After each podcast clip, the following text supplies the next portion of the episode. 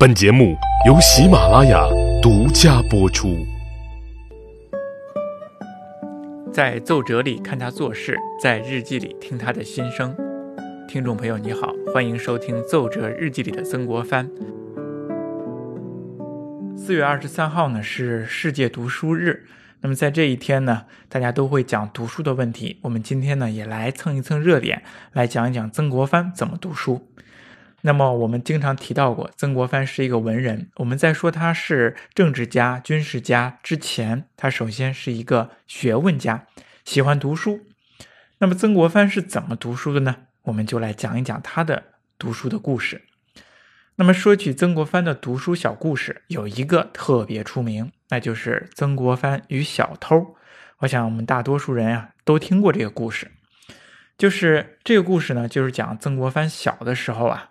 嗯，有一天晚上，他在家里读书啊，都非常晚了啊，十二点钟了，他还在那儿点灯熬油、挑灯夜读。那么这个时候呢，家里来了一个小偷。小偷一看，哟，这个小朋友还正在这儿用功读书，那我也不打扰他，我先到房顶上等他读完，我再开始在家里偷东西。于是啊，纵身一跳，跳到房梁上，就看曾国藩读书。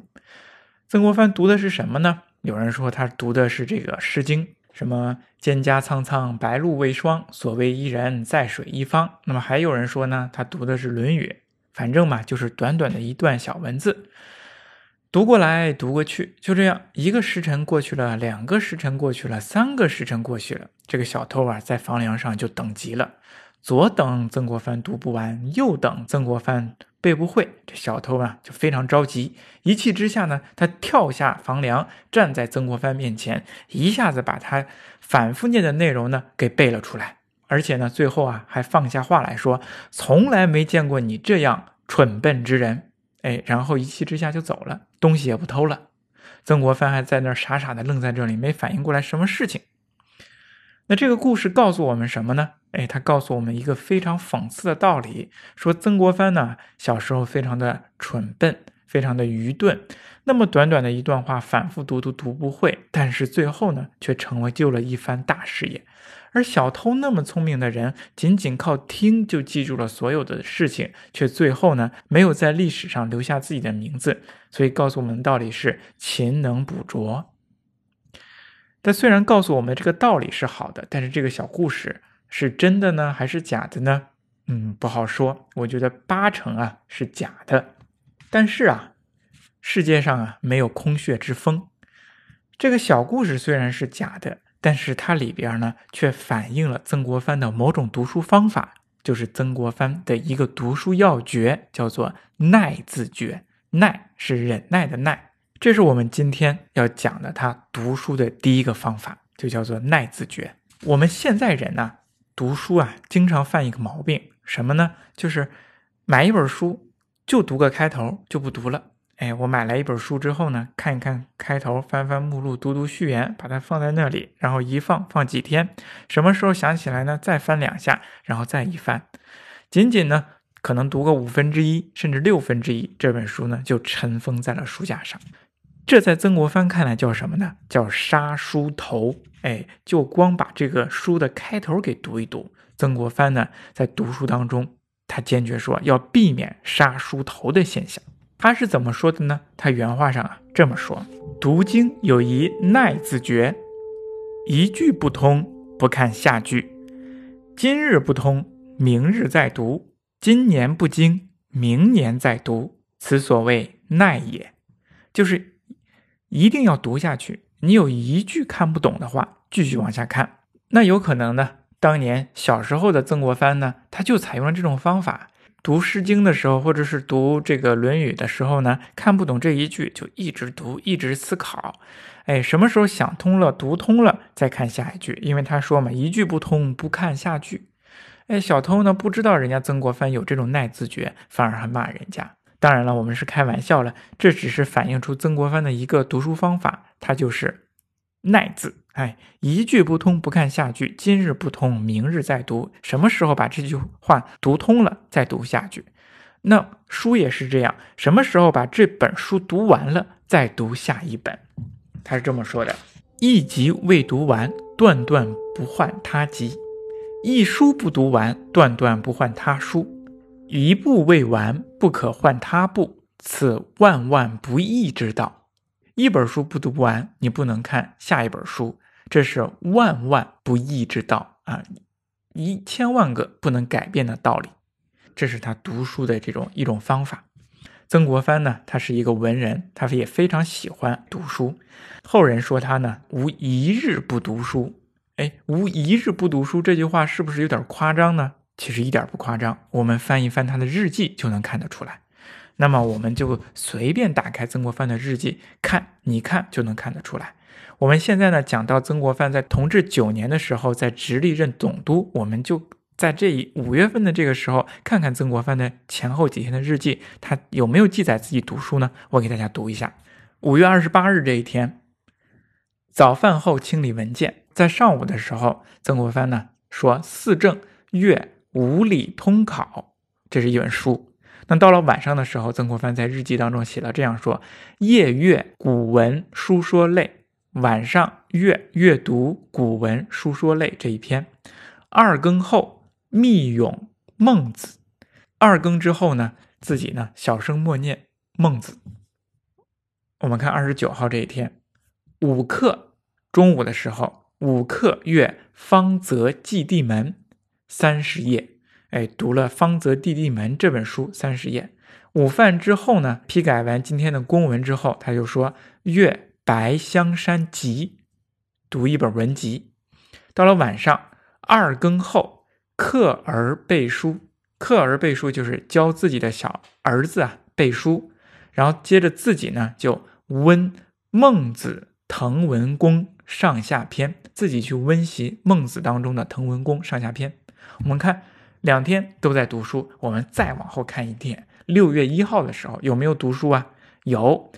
二更后课儿背书，夜月姚熙报文集。哎，晚上呢又阅读一本文集。初二这一天有没有读书？有。五课阅《汉书高记》二十页。中午的时候读了《汉书》当中的这个《刘邦传》，读了二十页。晚上呢接着读。万章上下篇，告子上篇，然后呢还阅韩文十余篇。这里的韩文呢，应该是指韩愈的文章十余篇。我们看他每天都在读书，而且读书量是非常大的。所以说，曾国藩真的是无一日不读书，说的是非常对。我们看这个时候，曾国藩都多大岁数了呢？哎，都快六十岁了，他还仍在坚持读书。所以说这个时候呢，曾国藩读书呢，他还讲究了一个字，是恒字。所以说恒字诀也是曾国藩读书的一个秘诀。但是呢，我想给大家说的是什么呢？曾国藩呢，并不是从一开始就这么爱读书的。他是从什么时候开始让自己坚持读书的呢？我们看他有这样的一句话说：“仆早不自立，自庚子以来，稍事学问。”仆呢，就是指我早不自立，哎，我早年间呢没有这个自觉的意识去读书，到庚子以后，庚子呢是指道光二十年，这一年呢曾国藩三十岁，庚子以后三十岁以后才自己稍事学问，慢慢的认认真真的读书。那这句话是不是自谦呢？经过这个钱穆的考证，他还真的不是自谦，他确实是三十岁之前呢没好好读书。哎，大家说了，他三十岁之前怎么没好好读书？他不上学吗？上学，学八股文。但是在曾国藩看来，还有后世的文人看来，学八股文根本就不叫读书，就相当于我们现在准备高考一样啊。我们这个嗯 K 十二都在为高考做准备，这不叫读书，这只叫应试。你并不能够给自己带来什么提高。哎，但是呢，恰恰是像曾国藩这样的文人人，他意识到。读八股文并不算读书，所以说当官之后呢，三十岁之后到了而立之年，让自己继续坚持读书，才有了以后的学问，才有了以后的事迹。所以这件事儿告诉我们什么呢？就是说呀，我们读书学习其实并不是学校里的学生应该做的事情，它是每一个人呢都应该做的事情。不管你是从事脑力劳动者还是体力劳动者。都是应该读书的，那么坚持读书呢，也会对我们有好处的，并不是说我们不当学生了就不读书了。而且呢，我们从曾国藩的这个经历当中啊，就可以看出来，曾国藩是非常忙的，又当官又打仗的，他并不能摒弃一切专心读书，而是在工作之余呢，挤出时间来读书。钱穆呢曾经这么说：曾国藩呢从事兵戎，生活一变。更不是读书环境。然而呢，他从咸丰二年以后创办乡团，一直到同治三年攻破南京，前后呢恰恰是十三年。在这宦海分轮当中，乃至戎马的生涯当中，一共二十年，曾国藩却建立了他学学业上的卓绝成就。那么从这一点呢，就能让大家感受到，读书并不是一定要特殊的环境，乃及一种特殊的生活，它是我们社会一般人大家所都能从事的。那么对于这些我们的上班族也好，还是这些达官贵人们也好，那么他们肩负的责任呢更大，那么他就应该更加的去读书。曾国藩呢，他确实给我们的一种做出了一种榜样和楷模，这一点呢，确实不是。嗯，跪舔他确实是如此。曾国藩无一日不读书，无一刻不读书。无论是他坐船行军，还是乘轿骑马，他都会手持一卷。那么，甚至有的时候在轿当中呢读书，由于这个颠簸呢会头疼，但是他仍然坚持下去。无论在何时何地，他都会手揣一卷书，不断的去温习自己的功课，去为自己呢的功课学习做出各种各样的计划来。那曾国藩这么爱读书，他到底是怎么读书？读书又有什么样的秘诀呢？我们都知道，书啊有非常多。庄子啊曾经说过一句话：“吾生也有涯，而知也无涯。”我们人的生命是有限的，但是知识的海洋啊是无限的。以我们这种有限的生命去追求无限的海洋，怎么能够追得成功呢？我们怎么样在知识的海洋当中去更好的遨游，而不被海洋所给淹没呢？哎，曾国藩呢，他也确实给出了方法。这是曾国藩的第三个字的要诀，叫做“专字诀”。曾国藩呢，他这样说过：“书籍之浩浩，著述者之众，若江海然，非一人之腹所能尽饮也。”他也把知识啊比作江海，我们一个人的肚子是没办法喝尽的。那么怎么办呢？所以我们叫慎择。慎择的意思就是要谨慎的去选择自己的书，就是我们要以有限的生命投入到无限的海洋当中是不可能的。怎么办？我们就取一瓢饮。那么取哪一瓢？这就是曾国藩所强调的，要讲究一个专字。他说：“当读一人之专辑，不当东翻西阅。”我们古代呢读书啊，有读经、读史。怎么读呢？他说，读经的时候啊，要专守一经，这个经就是指的五经，这些经典著作要专守一经。读史的时候啊，读历史的时候要专书一代。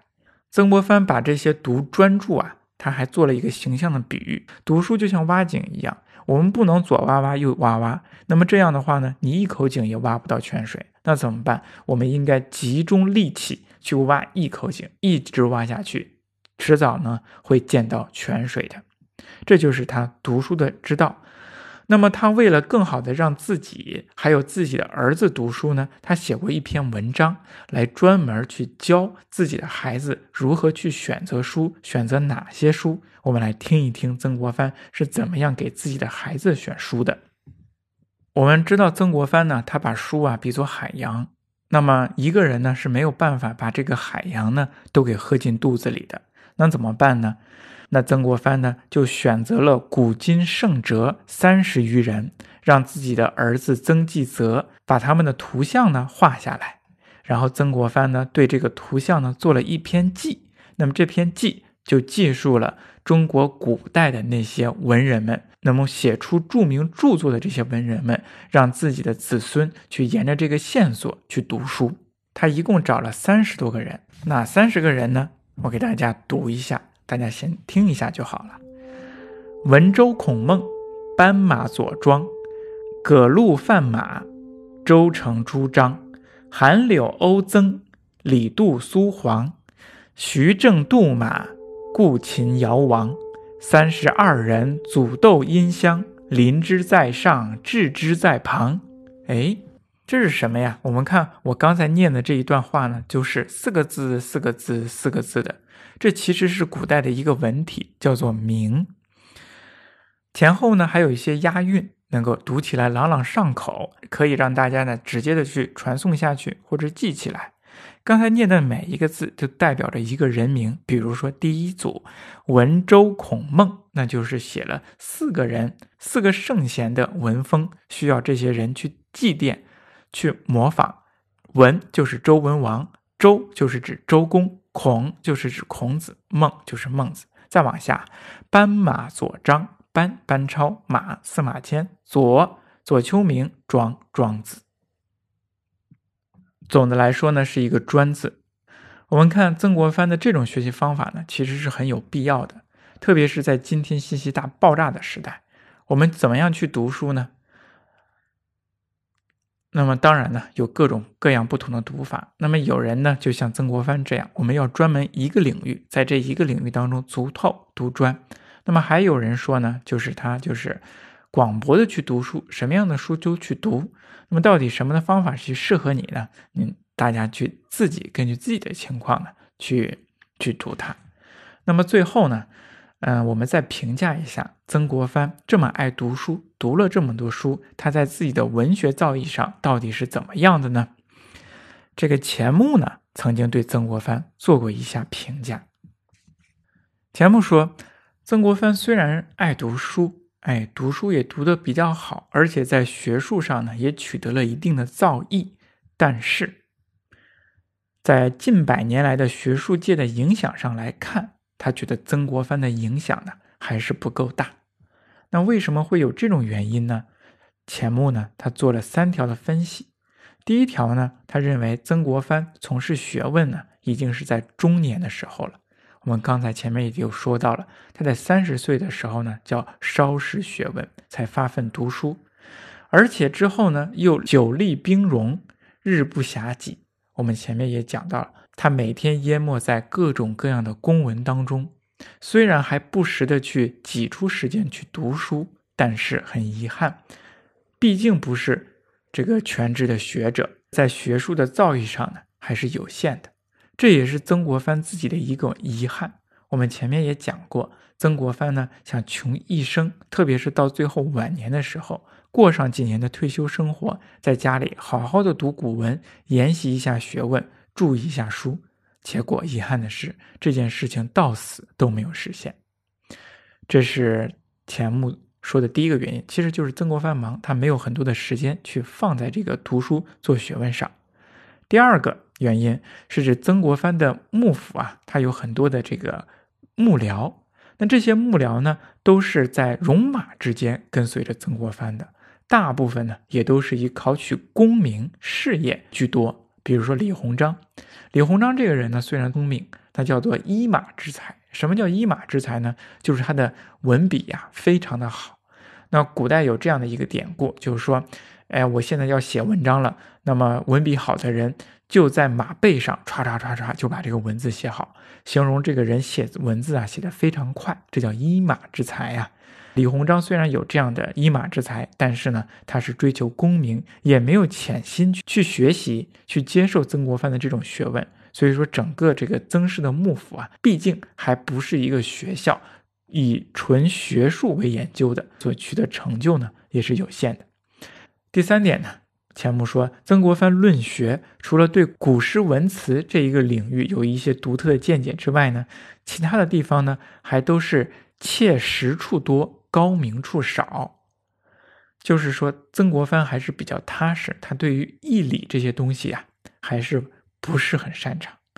他说曾国藩的家书家训谆谆然，恰似一个贤父兄之教训其家人子弟；而对于那些一代大师的晨钟暮鼓、发扬大道来说，还是不一样的。